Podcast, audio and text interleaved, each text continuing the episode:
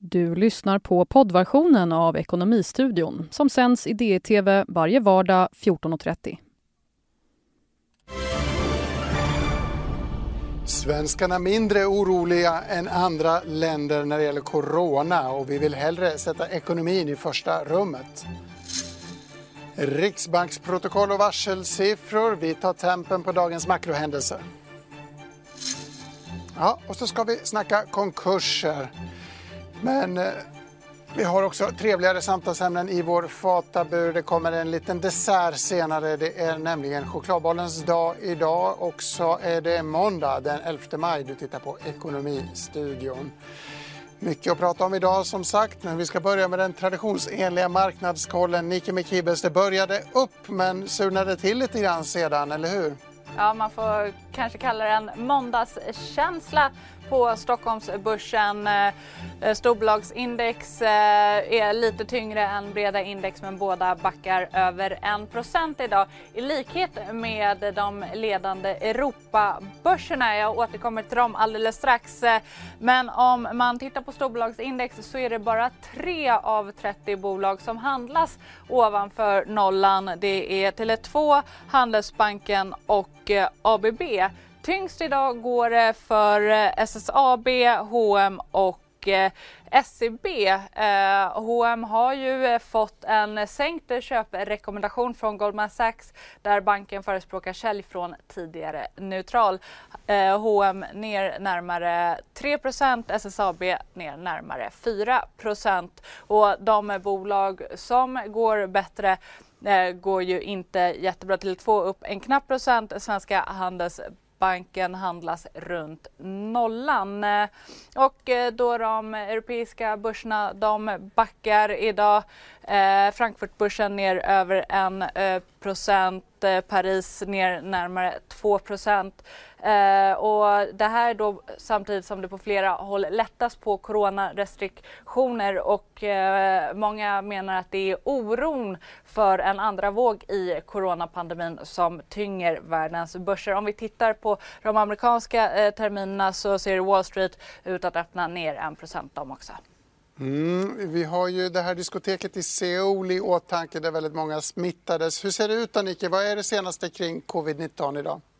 Om vi börjar här i Sverige så är det 31 eh, nya dödsfall som har registrerats och eh, det är över 3200 som har dött eh, av covid-19 i Sverige. Samtidigt så flaggar man för att det är måndag och att det kan eh, finnas en eftersläpning i siffrorna. Samtidigt så berättar också MSB, Myndigheten för samhällsskydd och beredskap, att eh, de ser ett trendbrott, att det nu är färre faktiskt som följer rekommendationerna. Eh, och det finns ju en oro för en andra våg precis som du är inne på. Men samtidigt så får vi också positiva nyheter om man kan kalla det. I Spanien eh, så har det varit färre nya dödsfall eh, det senaste dygnet. Totalt så är det 123 personer som har dött eh, ner från 143 på söndagen. Eh, samtidigt så säger man även där att eh, det finns eftersläpningar i rapporteringen under helgerna. Mm, mycket intressant. Tack så mycket Nika Mikibes för den uppdateringen. Från börs ska vi rikta blickarna mot den makroekonomiska kartan. Vi har fått flera intressanta datapunkter idag och med oss för att smälta dem har vi ingen mindre än Lina Fransson på SEB. Lina, varmt välkommen. Jag tänkte vi skulle börja med arbetsmarknaden. Vi fick lite statistik där på tidigare idag. Hur ser du på den? Ja, tack så mycket. Eh, ja, vi får ju den här vanliga nu varselstatistiken som vi får en gång i veckan och eh, tittar man på hur det har utvecklats den senaste tiden så kan man säga att det ser lite bättre ut. Eh, det är svårt att säga det i dessa tider, men tittar man på antalet varsel så var de bara eh, 1800 denna, denna upp, hittills i maj, vilket kan då jämföras med att vi hittills haft 70 000 eh, sedan eh, början på mars. Och tittar man på siffrorna nu som indikeras för maj månad totalt så pratar vi ungefär om 7 000 nya varsel. Så det är ju lite bättre eh, siffror man får nu. Det man kan säga är ju dock att mycket av det här hamnar just, det är just nu att hamna i permittering istället. Det är många som ansöker om korttidspermitteringarna och den bedömningen vi gör av de här siffrorna är väl att man ska nog inte ta allt för positivt på dem. Eh, även om vi ser då en viss stabilisering och lite lugnare takt nu så givet den prognosen vi har framför oss vad gäller makrodata, eh, utvecklingen på arbetsmarknaden generellt så, så tror vi ju ändå att det, det, det kommer även börja synas mer och mer i arbetslöshetsstatistiken framöver också. Så lite mindre dåligt än väntat men det kan komma fler dåliga nyheter på arbetsmarknaden. Tolkade jag det rätt då? Ja, men precis. Det är väl bra, bra sammanfattat att vi tror ändå att givet det hur vi ser den ekonomiska utvecklingen just nu, eh, att den här coronakrisen troligen inte bara kommer vara någonting som påverkar nu under månaden, utan den kommer sitta kvar längre. Det kommer påverka efterfrågan. Eh, ser man till företag så kommer det förmodligen vara ett antal företag som just nu kan övervintra, men som inte kommer klara av det på sikt och att det då också kommer börja slå på, på arbetslösheten och att vi, vi är tyvärr troligen inte eh, i ännu positiva riktningen utan det kan nog fortfarande bli värre om man tittar framåt. Jätteintressant. Vi ska faktiskt prata lite grann om konkurser längre fram i programmet. Men Lina, många punkter på dagens agenda. Höjdpunkten var väl ändå Riksbanksprotokollet. Vi hade ju en intensiv debatt här i studion med din kollega Robert Bergqvist och Claes Måhlén. på Handelsbanken. Nu blev det ju ingen höjning, men många vill väl veta hur man har resonerat på Riksbanken. Var det någon som opponerade sig? Hur gick diskussionerna på Brunkebergstorg? Ja, men precis. Vi fick protokollet från mötet här för två veckor sedan idag och eh, som man kunde läsa redan vid när beskedet presenterades så var man ju ense om det själva beslutet man presenterade. Sen är det alltid intressant att läsa i protokollet hur, hur åsikterna skiljer sig mot. Och, men det man kan säga är väl att egentligen alla ledamöter verkar stå bakom den här strategin att det inte är lämpligt att sänka räntan just nu. Och det är ju även det som sagt var som du hade en diskussion om här, här veckan och som har varit vår bild på SCB att vi vi tror inte att eh, Riksbanken ser en, en reporäntesänkning som en effektiv åtgärd just nu. Det man däremot kan säga är att det är fortfarande ett flertal ledamöter som fortfarande säger att man kan sänka räntan längre fram när man ser att efterfrågan, eh, när vi öppnar upp efterfrågan eh, borde komma tillbaka och att det då kan bli aktuellt med en räntesänkning. Och det är väl framförallt kanske Jan som fortfarande som är den, den mer lite mjukare ledamoten medan om man tittar på till exempel Stefan Ingves så det pratar inte han alls om räntesänkning nu, utan han fortsätter hålla fast vid den här bilden att det är eh, balansräkningen som är mer eh, lämplig åtgärd, att man då istället kan presentera utökade köp av, av obligationer till exempel där. Och det är väl också den bilden vi har som vår prognos, att vi tror inte på att Riksbanken kommer gå för en räntesänkning. Eh, man har ändå gett ganska tydliga indikationer på att man ser också vissa risker med att sänka till negativt igen. Man pratar bland annat om att man inte vill se en svagare krona här och nu. Man pratar om effekterna på banksystemet om, om man skulle då få negativa räntor. Så att eh, vår prognos är fortsatt att vi inte tror på en räntesänkning framöver utan vi snarare då tror att man kommer behöva använda lite mer QE-köp för att eh, just stimulera ekonomin och kanske dämpa en eventuell uppgång i räntor längre fram. Särskilt när vi ser ett ökat utbud av obligationer. Jag har precis lärt mig att Stefan Ingves är näst högaktigast, högaktigast i Riksbanken. Det lärde jag mig av ditt eh, protokoll som jag har skickat ut på Twitter. För den som är nyfiken kan titta på min Twitter. finns det en gradering av alla riksbanksledamöter. Negativa räntor är ju uteslutet i USA, trodde vi alla fram tills i fredags, då, eh, eller i slutet av förra veckan ska jag säga i alla fall, då det här kom upp som eh, ett alternativ på hur marknaden prissätter framtiden. Har du någon reflektion kring den eh, anomalin, eller vad vi ska kalla den? Ja, alltså det har ju, det, som sagt, det kom ju upp förra veckan att man tittar, man tittar på prissättningen. Det som vi, vi brukar titta på prissättningen här i Sverige och liknande då för, den, för Fed, den amerikanska centralbanken där då det ser ut som att man har börjat prisa in sannolikhet för en negativ ränta. Vår tolkning av det här är väl att vi, när man lyssnar på Fed så är signalerna fortsatt väldigt tydliga att man inte vill sänka räntan till negativ. Man kan säga att sannolikheten att man skulle höja räntan i den här miljön är ju också extremt liten. Så därför kanske man ändå ska, skulle kunna säga att det ska finnas en viss möjlighet för att räntan om något kan bli lägre snarare än högre. Men det jag tror framförallt man, man ska ta med sig här är att det det, det, det är mer kanske tekniska effekter, att det trycks ner eh, räntan och att det kanske inte är direkt en effekt av att man tydligt förväntar sig en, en Fed-sänkning eh, här och nu. Och till exempel hade vi en Fed-ledamot förra veckan som var ute och kommenterade just det här och att jag höll fast just den här bilden att han ser ingen anledning till att sänka till negativ ränta nu och tittar man på de experiment som andra länder har gjort så, så tycker han inte att det finns någonting som motiverar att det skulle vara en bra åtgärd för Fed. Så att, det kan väl finnas eh, en viss, eh, det bör väl finnas en viss sannolikhet att det, det är liksom en fri option att eh, man skulle kunna sänka ränta men, men, men, min tolkning är snarare att det, det är en det är mer positionering än att man faktiskt spekulerar i att räntan faktiskt kommer sänkas. Jag vill prata om SCBs boprisindikator också, men innan vi kommer dit, kort ja. reflektion. KPI på onsdag, är det något att bry sig om? Kommer det att påverka Riksbanken överhuvudtaget? Ja, men KPI är ju alltid ett intressant mått och till, lyssnar man och läser vad Riksbanken säger så är ju fortfarande inflationen en viktig parameter i deras, pol, i deras räntepolitik. Eh, men det man kan säga är väl att det har betydligt mindre betydelse nu än vad det haft tidigare och just de här enskilda månader kommer inte ha jättestor betydelse för Riksbanken och tittar man på våra förväntningar så tror vi nu att KPIF kommer falla till 0% här i april. Eh, men så, så, mindre betydelse än vanligt. Sen tror jag fortsatt att det är viktigt att följa hur inflationen utvecklar sig på sikt. Och man såg det i protokollet bland annat då att vissa ledamöter säger att det är viktigt att fortsatt följa inflationstrycket i ekonomin och att det skulle kunna motivera en räntesänkning senare om man ser att inflationstrycket eller pristrycket permanent har blivit lägre. Men så såklart en viktig siffra att hålla koll på, men inte någonting som borde skapa några större markrestriktioner i dagsläget.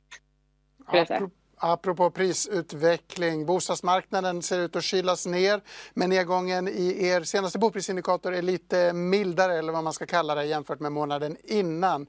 Kort summering. Ja men precis, det vi såg var ju att vi hade rekordstort fall i april och nu när man tittar på maj så fortsätter förväntningarna lite neråt men nu, nu är det inte lika stort fall och tittar man på nivån så är vi fortfarande över den vi hade under finanskrisen. Så att det ger väl, det visar ju, det ger en bild av att eh, husmarknaden sakta blir allt svalare, men det visar inte på någon katastrofutveckling. Eh, och det här kan man väl säga att det är ungefär samma utveckling som man kanske ser på arbetslösheten här, eller varsel och liknande. Att, eh, vi tror ju att, eh, att det kommer bli värre framöver, men, men att det just nu ser ut att bli lite stabilare. Och ska man titta på boprisindikatorn nu så kanske det är snarare en uppsidesrisk mot den prognosen vi har presenterat där vi säger att huspriserna kan falla med 10 till 15 procent i år. Det är ju inte riktigt det, de signalerna vi får från den här boprisindikatorn just nu. Men just det att vi ser en risk att, eh, att eh, i takt med att då arbetslösheten blir sämre, att även eh, förväntningarna på bostadsmarknaden och utvecklingen på bopriserna kommer bli svagare på några månaders sikt. Mm, så en lite fortsatt avkylning i korten framöver. Tack så mycket för de reflektionerna Lina Fransson, makroekonom på SEB. Vi ska gå vidare. Vi ska prata om svenskarnas oro, eller rättare sagt svenskarnas avsaknad på oro inför coronaviruset. Vi är visserligen oroliga men Eh, vi är mindre oroliga än i andra länder. Vi vill också i högre utsträckning än andra länder skydda ekonomin framför medborgarnas hälsa. Det är några av slutsatserna i en flernationell undersökning som PR-byråerna JKL och Kext CNC genomfört. Inte bara svenskar skiljer sig från människor i andra länder. Det råkar faktiskt vara så att moderaternas åsikt i vissa frågor skiljer sig från andra svenskars också. Så här lät det när jag pratade med James Johnson, senioranalytiker på Kext CNC. Jag ringde honom på Skype från hans karantänlägenhet i London. Yes, so we polled people in Sweden, Germany, UK, United States, and Japan, and consistently we're seeing that Swedish people are much less concerned about the impact of the virus. So, for example, on their personal health, um, only um, just under a third of Swedes are saying that they're very concerned, um, compared to very high numbers in other countries. I mean, in the US, you know, it's 54%. So we're seeing much higher, uh, much lower levels of concern in Sweden, though it is worth saying that the concerns about the economy are still high. So 52% of Swedes are very concerned about the impact on the economy as a whole. Um, quite a lot of people also concerned about the impact on household finances. So we're seeing overall lower concern from Swedes about the virus, and we're also seeing that come down over the last month as well, as other countries stay where they are. How has the concern over the economy changed? Has it evolved in Sweden from from last time? Yeah, so we've seen people. So there's two there's two areas to this. So in terms of when you ask are people concerned? Um, how concerned are people are about the virus on the economy? We've seen that come down slightly in Sweden. However, when we ask people to choose, and this is really the big question facing countries and democracies over the coming weeks, when we when we ask people to choose between should the government prioritise um, limiting the spread of the disease um, to save lives, um, or should they prioritise protecting the economy to save jobs? We are seeing that becoming much, much more focused on the economy in Sweden. Now, at the moment, it's still uh, it's still Save Lives that has a narrow lead. So we've got 44% of Swedes saying Save Lives compared to 29% um, protect the economy. But that gap is closing. It was a 30 point gap last last month. It's now just 15. So we're seeing the econ- economy become much more important as a priority for Sweden, and that does differ compared to other countries. So if we look at the UK, for example, people in the UK are adamant that it should be limiting the spread by 73% to 14, and that's barely changed over the last month. So definitely a shift in Sweden with people becoming more focused on the economy as lockdown measures start to lift. Very interesting. Can you say anything about within Sweden, different age groups, different political party alignments? Does that affect opinions on what to choose, so to say, between economy and saving lives? Yes, it does. So we see um, we see that there's a big age split uh, in the um, in Sweden. So the younger people are uh, in in the country, the more likely they are to want to prioritise the economy. Um, so actually, that gap that I just described of 15 points is only seven points amongst the 18 to 24 year olds, whereas it's much greater for older older people. Again, that that that differs across countries, um, but it's quite stark an age difference in in, in Sweden. Um, in terms of the party support, it t- it tends to be relatively uniform on the issue of, of saving lives versus the economy, um, though there is one exception with voters uh, for the moderate party. Um, now, they are the only party group who actually say prioritize the economy um, over lives. Uh, so there's an interesting dimension there which is going to come out. One final thing I'll say on the party, the party split question, is that we are seeing quite a lot of polarization in terms of the responses to other questions and other views on the virus in Sweden. And that is we see so we see big big differences between what social democrat supporters say and what Sweden Democrat supporters say. And a good example of that is on views of the World Health Organization. So in the mm-hmm. last month, you know, we see social democrats by two to one saying they feel more confident in the World Health Organization than before, whereas that is much less likely to be the case for Sweden Democrats. So there's definitely some polarization going on too. Again, more marked than in countries like the UK and Germany. What about the time frame? You made this poll twice. Has people changed the view on how long time Corona will be with us as a crisis? Very much so. And this is where Sweden is entirely in line with other countries, where across the last month, people have become much more sure that this is going to last a long time. Um, so we've got now uh, half of Swedes saying they expect the impact of the virus on their country uh, to last for longer than a year. Um, impact of the economy, that's up at 71%. Very, very high numbers of people thinking this will last more than a year. And, and they're quite stark jumps. So we've certainly seen, seen that go up. Um, the exception on all of those is the UK, where people in the UK think things will last a lot longer than other countries. But otherwise, Sweden is very much in line with the other nations on that issue. People have realised they're in this for the long haul when it comes to this virus. And if we are in this for the long haul, will it change uh, consumer behavior? Will it change patterns on how we buy and uh, act in, in the economic sphere? Yeah, so we've got some very uh, sort of attention grabbing findings in this wave of the survey on this because, and, and, it has to be caveated because people, we're currently asking people to predict their future behavior when they're in the midst of this crisis. But with that caution aside, what we're finding is that we're finding quite big numbers of people saying that they will change their behavior even if there is a vaccine that is successfully rolled out. So we're seeing people saying they will travel by plane less. We're seeing people say that if they eat out at restaurants less, uh, um, go to the cinema, go to the gym less which is interesting. You know, it suggests that even though um, you know activity has resumed uh, more as comparatively uh, uh, more in a more regular fashion in Sweden than compared to other places, these changes certainly look set at least for a significant uh, portion of the population to stick with us till after a vaccine as well. So again, one one note on that is that those changes are less stark in Sweden than in other countries. Mm.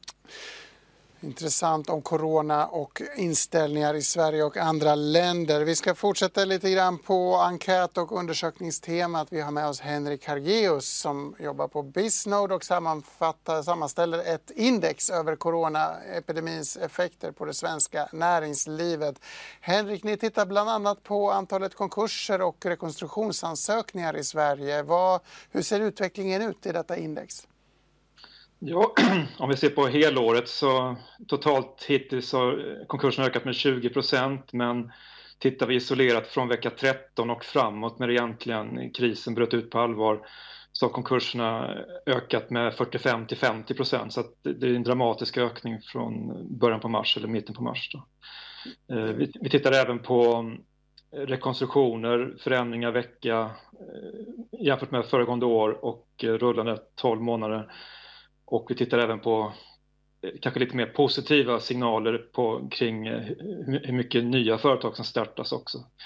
Så vi försöker fånga upp, eh, ge en, en bra bild hur näringslivet utvecklar sig. Det låter ju dystert det här, men det låter inte så dystert som de siffror och kurvor vi har vant oss vid i coronakrisen. Vi är vana vid hundratusen liksom enorma kurvor som bara sticker iväg eh, på, på historiska sätt, 45 procents ökning. Eh, eh, är det, är det så att vi inte har sett det värsta än eller vad läser du in i den här utvecklingen? Mm. Nej, det är riktigt att ur historiskt perspektiv så hade vi ett väldigt bra utgångsläge. Att vi hade ju runt 1 konkurser när vi gick in i den här krisen så att även en ökning med 40-50 procent kan låta kanske mer dramatiskt än vad det är. Eh, så att, eh, och sen hur det kommer att se ut framåt är ju svårt att säga men vi kan väl ändå anta att de åtgärder som regeringen har vidtagit har ju ändå mildrat skadorna om man så säger så att, så att det har förmodligen räddat eh, många företag än så länge så att man har undvikit konkurser.